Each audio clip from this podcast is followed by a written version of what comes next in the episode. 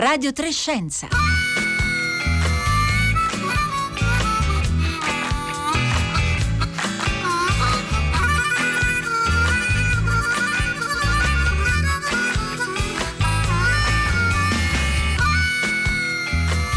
Mercoledì 4 agosto, buongiorno da Paolo Conte e bentornati a Radio Trescenza. Dopo Dopo la nostra intervista di lunedì scorso all'astronauta Samantha Cristoforetti, intervista che potete riascoltare sul eh, nostro sito eh, scaricando il podcast dalla piattaforma eh, raiplayradio.it, oggi torniamo nello spazio perché proprio in questi giorni del 1971 volgeva al termine la missione Apollo 15, partita il 26 luglio, allunata il 30 è rientrata poi a terra il 7 agosto. E come sanno i nostri più fedeli ascoltatori, è dal 2018 che Radio Trescenza sta rievocando una ad una tutte le missioni Apollo con equipaggi umani, adesso che siamo appunto a 50 anni esatti dal loro svolgimento. È un modo per eh, riflettere sulle imprese di quella prima corsa alla Luna, ma anche per comprendere quella che è stata l'eredità del programma Apollo e la missione Apollo 15 fu una di quelle che cambiò eh,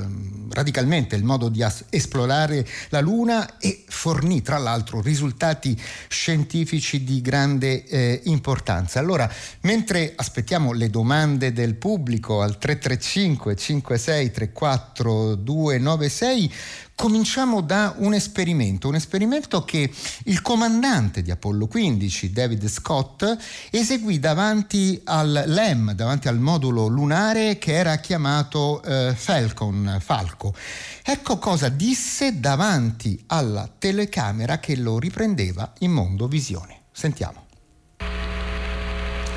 Well, in my left hand I have a, a feather. In my right hand a hammer. And I guess one of the reasons uh, we got here today was because of a gentleman named Galileo a long time ago who made a rather significant discovery about falling objects in gravity fields. And we thought that uh, where would be a better place to confirm his uh, findings than on the moon. Uh, Bene, dice il comandante Scott, nella mano sinistra uno piuma, nella mano destra un martello. E immagino che uno dei motivi per cui siamo arrivati qui oggi fu per via di un gentiluomo di nome Galileo, il quale molto tempo fa fece una scoperta piuttosto significativa sulla caduta di oggetti in campi gravitazionali e abbiamo pensato quale sarebbe stato posto migliore per confermare la sua scoperta se non proprio la Luna? E così abbiamo pensato di provarla qui per voi. La piuma è appropriatamente una piuma di falco in omaggio al nostro Falcon e io lascerò cadere qui piuma e martello e si spera colpiranno il suolo nello stesso momento, conclude Scott e dopo un istante di pausa Scott lascia effettivamente cadere due oggetti che scendono fianco a fianco e colpiscono il suolo contemporaneamente. E l'esclamazione finale è che roba! E mentre da Houston applaudono Scott dice questo dimostra che Galileo eh, aveva ragione nelle sue scoperte. Dario Kubler buongiorno Buongiorno, buongiorno dottor Paolo Conte, buongiorno a tutti i radioascoltatori e grazie per avermi invitato oggi. Grazie a lei per essere con noi. Ricordo Dario Kubler, presidente dell'associazione Asimov, di cui parleremo tra un attimo. Ma prima una, eh, una domanda, Kubler. Quello della piuma e del martello viene sempre presentato come un esperimento. Ma visto che in fondo se ne conosceva l'esito, possiamo dire che più che un esperimento si trattò di un vero e proprio spettacolo, un vero e proprio show effettuato sulla Luna? Beh, direi proprio di sì. Infatti è senz'altro eh, forse il video che è stato mostrato eh, più di tutti gli altri video della Luna, a parte il saluto alla bandiera eh, durante la prima missione. E, mm, in effetti eh, ha avuto un impatto eh, decisamente forte e soprattutto per noi italiani, perché eh, ricordiamo che rappresenta la scoperta del nostro scienziato più famoso, Galileo Galilei. Infatti, Quindi fu un omaggio eh, che fu fatto proprio al, al padre della fisica moderna. Sì, esatto, esatto. E gli astronauti eh, dissero che eh, se sono arrivati sulla Luna è, stra- è, stato anche grazie all'apporto di due grandi scienziati, eh, Isaac Newton e eh, Galileo Galilei. Infatti eh, richiamarono il, il, nome di Newton quando dovettero spiegare dei ragazzi eh, che non era necessario pilotare l'astronave nel viaggio attorno alla Luna e anche al rientro perché in realtà eh, volavano grazie all'inerzia, quindi la legge di inerzia è stata scoperta da eh, Isaac Newton e quindi scherzando dissero è Newton che è alla guida dell'astronave e poi Galileo Galilei con lo studio dei gravi. Da notare che eh, questo esperimento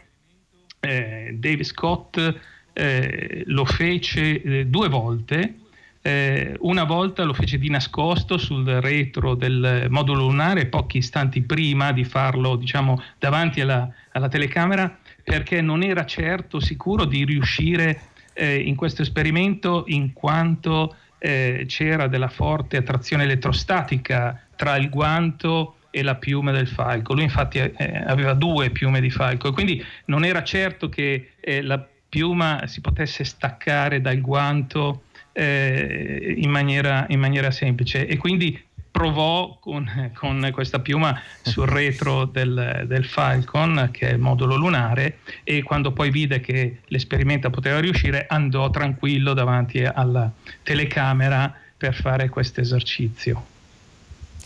Allora, Dario Kubler, lei è presidente di un'associazione eh, che si scrive eh, e si pronuncia Asimov, ma con la F finale, non con la V. Eh, è un acronimo che sta per...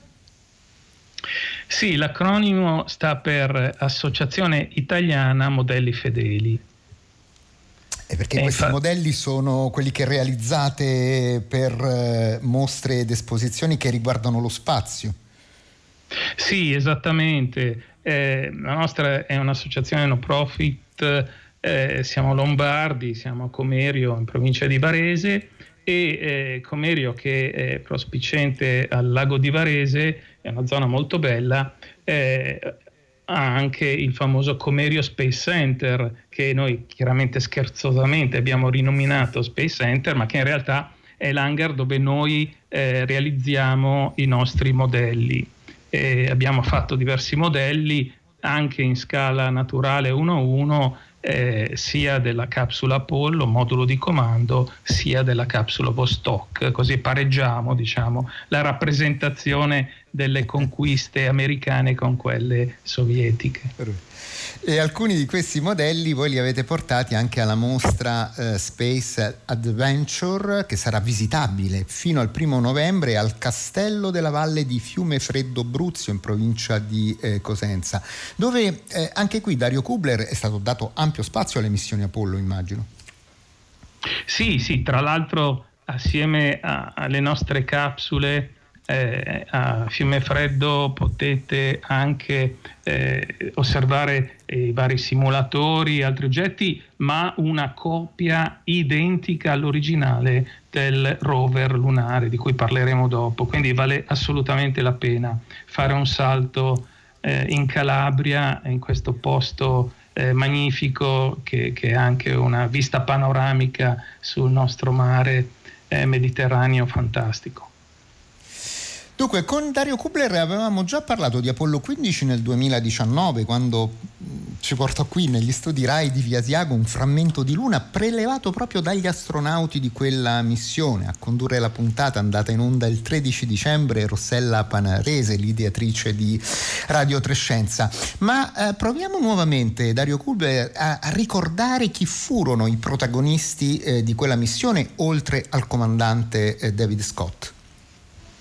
Sì, abbiamo eh, già eh, raccontato eh, appunto l'esperimento portato avanti dal comandante David Scott, che tra l'altro ehm, eh, compì con la missione Apollo 15 il terzo volo nello spazio dopo eh, il volo della Gemini 6 eh, nel, nel 66 assieme a Neil Armstrong e un volo con l'Apollo 9 che però lo fece in orbita eh, terrestre. Eh, dopodiché eh, ci fu colui che riprese quel, quel video e il suo compagno eh, sulla Luna, eh, Jim Irving, che aveva il compito di pilotare il modulo lunare e il terzo fu Alfred Warden che invece non scese sulla Luna ma che restò in orbita all'interno della capsula Endeavour.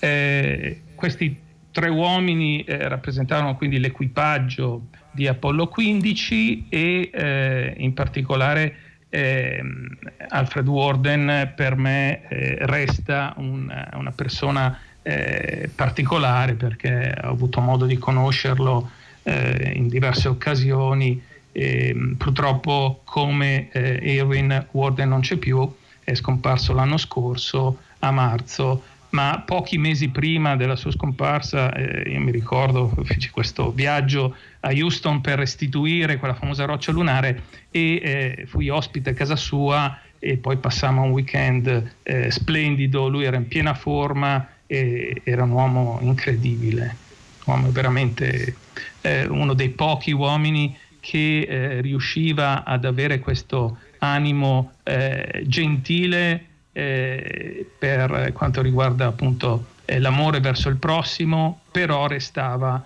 eh, fermamente motivato per quello che era il, il suo carattere per raggiungere gli obiettivi che poi raggiunse nella sua vita.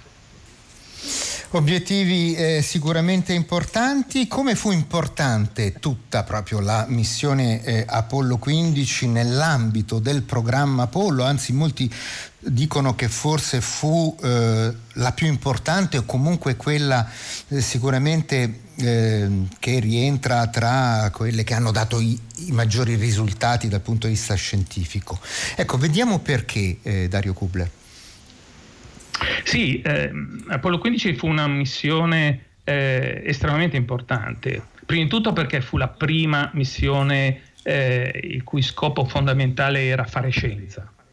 Eh, fu anche eh, la prima delle tre missioni chiamate J, cioè le missioni eh, che portavano qualcosa in più rispetto alle missioni precedenti, ma soprattutto per il fatto che Apollo 15 eh, diede eh, un impulso per la vera eh, conoscenza dell'origine eh, della Luna e con essa anche l'origine della, della Terra stessa. Infatti, infatti eh, l'area in cui eh, scesero, che era la Hadley Reel, era una zona estremamente interessante perché combinava eh, diciamo, le due tipologie che rappresentavano l'origine eh, probabile della Luna, cioè la tipologia legata all'impatto meteorico, infatti scesero in prossimità del, eh, di un cratere gigantesco che era il mare Imbrium, il mare delle piogge, e in prossimità anche di questa spaccatura, la Hadley Rim, ehm, in cui eh, nel passato fluì della lava e quindi c'era anche l'apporto del fenomeno vulcanico. In più scesero in prossimità degli Appennini lunari, anche qui il fatto che chiamarono la zona appunto col nome delle montagne italiane, gli Appennini, eh, ricorda appunto eh, la, la, forte presenza e l'impatto dell'Italia in questo, in questo viaggio. Eh, e combinando quindi tutte queste aree eh, la missione eh, ebbe la, l'opportunità di raccogliere eh, delle rocce che rappresentavano sia fenomeni meteorici che fenomeni vulcanici. E tra l'altro trovarono anche delle rocce particolari eh, che non riconobbero subito come eh, rocce di estrema importanza erano delle, ehm, delle eh, pietre eh, di colore eh, bluastro, verdigno, eh, che, che, poi si scoprì contenevano dell'acqua e quindi eh, anche questo eh, fu un apporto importante per quanto riguarda la storia dell'evoluzione della Luna. Tra l'altro tra queste rocce ce n'è una, la cui immagine abbiamo pubblicato ieri sui nostri social, che è la roccia della Genesi, che invece ha un colore completamente diverso, quasi biancastro. Um, perché chiamata roccia della Genesi, Dario Kupler? Sì, la roccia della Genesi fu raccolta dal comandante Scott eh, durante la seconda eh, uscita. Allora, la missione Apollo 15 eh, restò con il modulo lunare Falcon sulla superficie lunare per tre giorni e, e in questi tre giorni eh, fecero tre uscite, le cosiddette EVA. Eh, in realtà ne fecero quattro perché appena atterrati eh, Dave Scott aprì il portellone superiore e eh, mise fuori la testa per fare un'osservazione di 180 gradi dell'area circostante eh, per eh, studiare eh, quelle che dovevano essere le passeggiate eh, che fecero i tre giorni successivi. Quindi fu anche questo un record, non fu mai fatto, non fu mai replicato, eh, quindi fe- fece questa diciamo, uscita a mezzo busto eh, sul tetto dell'EM appena atterrato, allunato, e poi le tre uscite con il rover lunare. E, e nella seconda di queste uscite trovarono questa roccia che era bianca, anzi era proprio chiara, era una anortosite e ehm, era composta da eh, un feldspato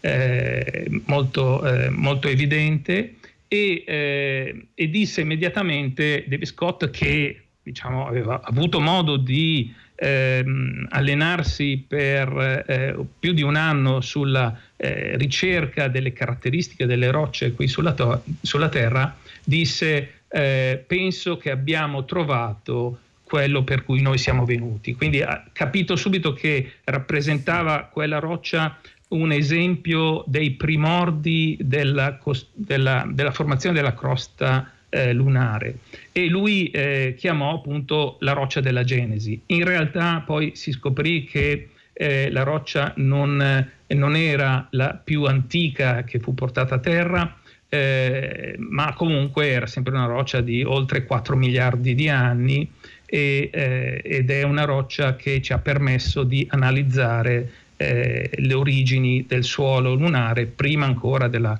eh, dell'arrivo eh, dei fenomeni meteorici. Per questo è rimasta storica e poi anche la caratteristica, il colore chiaro eh, di questa roccia fa sì che sia una delle rocce, forse la roccia più famosa di tutte le missioni lunari. 335 56 34 296 per le domande dei nostri ascoltatori e ascoltatrici, tra le quali c'è Silvia che ci chiede di ripetere il nome della, della mostra, allora Space Adventure. Ricordo che eh, questa mostra sarà visitabile fino al primo novembre al Castello della Valle di Fiume Freddo Bruzio in provincia di eh, Cosenza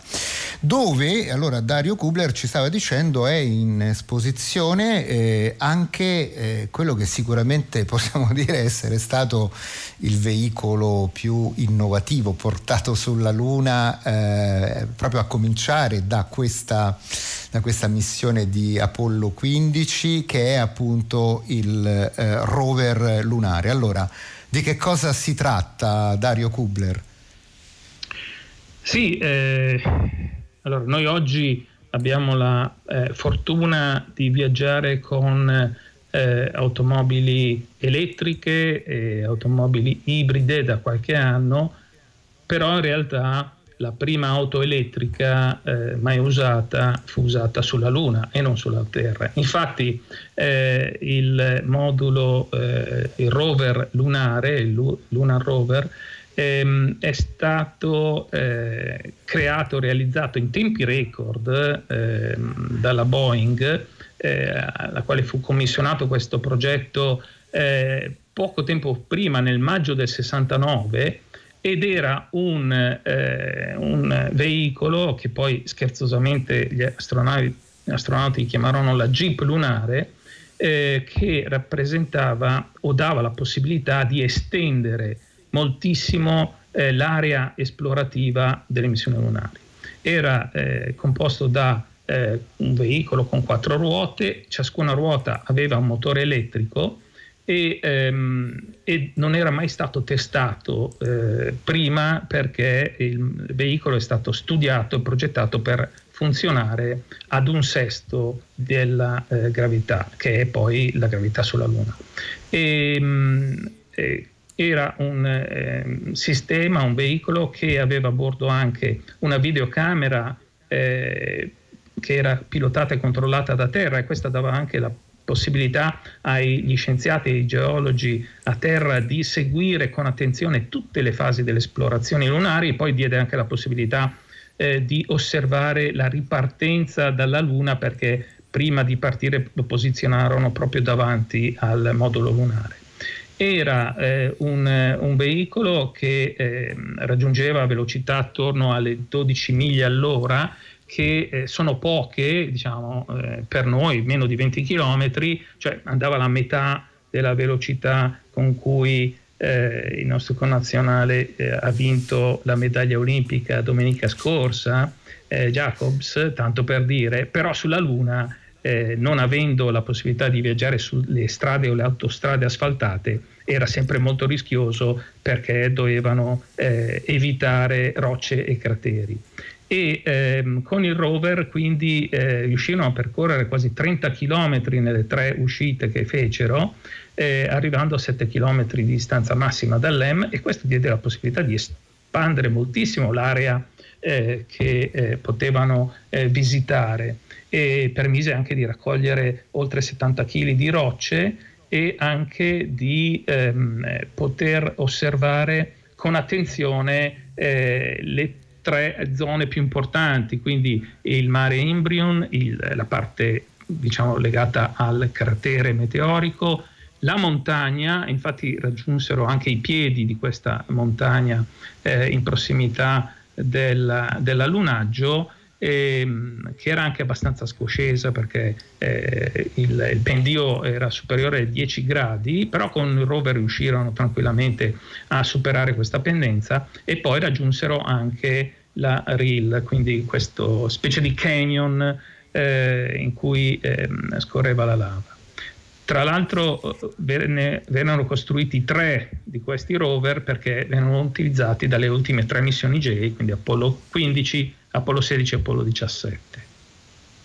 Ecco, ma eh, voi avete quindi ricostruito eh, questo rover eh, in scala 1 a 1? No, no, no, il rover eh, non è nostro, ma eh, il rover fa parte della collezione della mostra Space Adventure ed è di proprietà della NASA.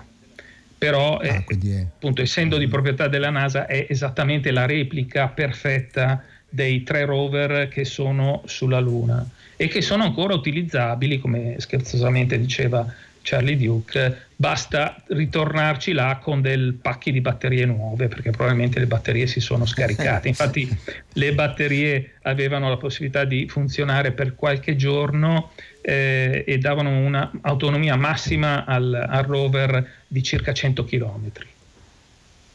Ecco, proprio a proposito eh, del, di questo veicolo, eh, ci chiedono, ma ehm, in quale parte dell'EM eh, veniva eh, alloggiato, eh, visto che insomma l'EM poi non era poi così eh, grande? Dario Kubler. Sì, ehm, infatti veniva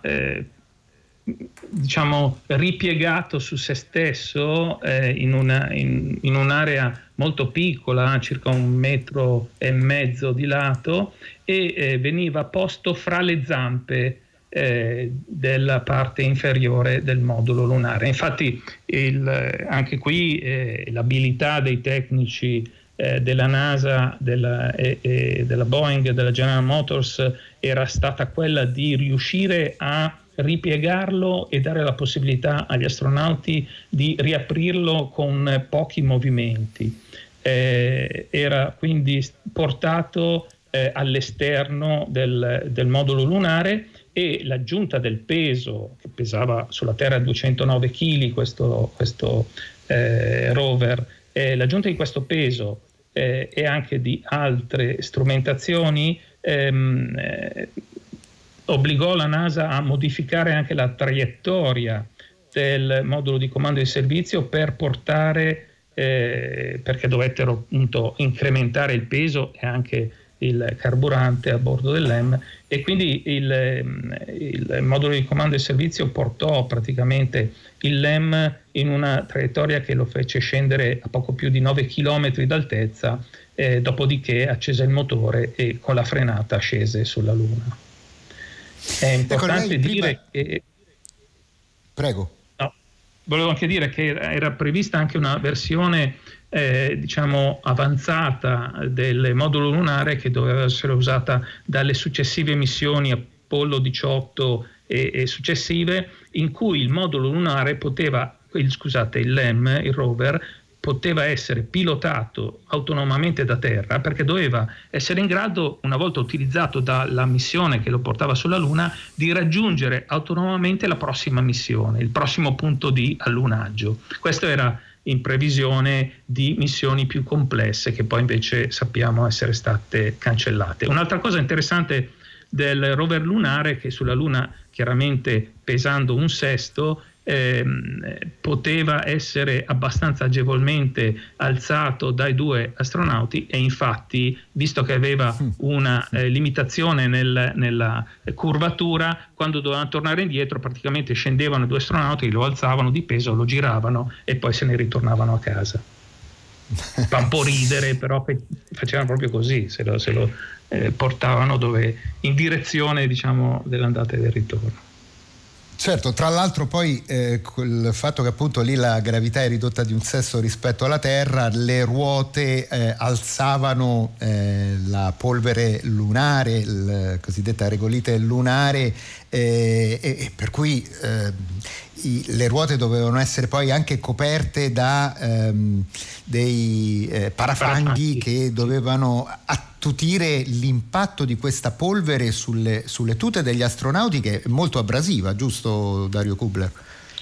Eh sì, perché non essendoci atmosfera e quindi non essendoci vento, eh, non c'è neanche quella azione eh, di eh,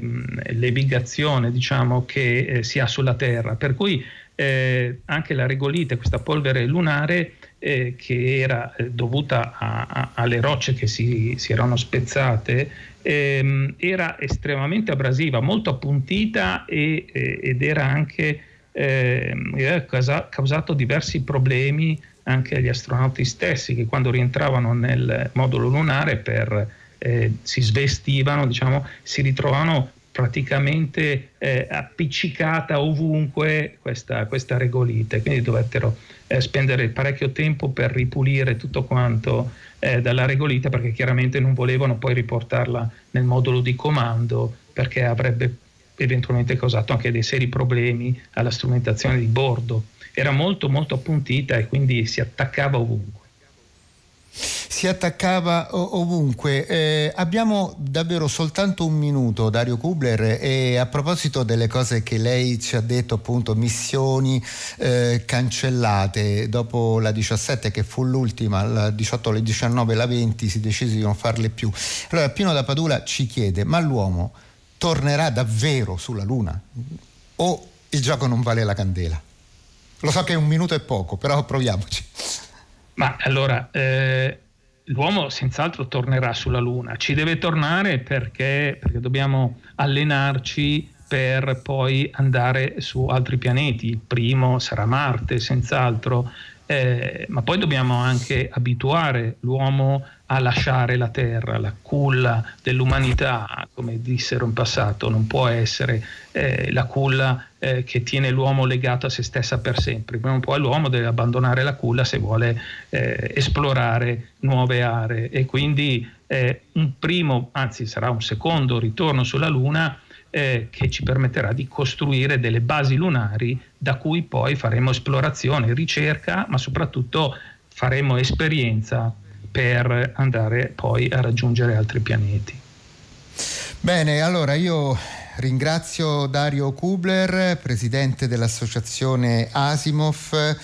eh, e il pubblico che ci ha seguiti fin qui insieme alla regista Anna Maria Giordano, al tecnico di studio Cristina Santi, al curatore del programma Marco Motta, alla collega Francesca Buoninconti che domani prenderà il mio posto. Da Paolo Conte, buona giornata a tutti e buon proseguimento con i programmi di Radio 3.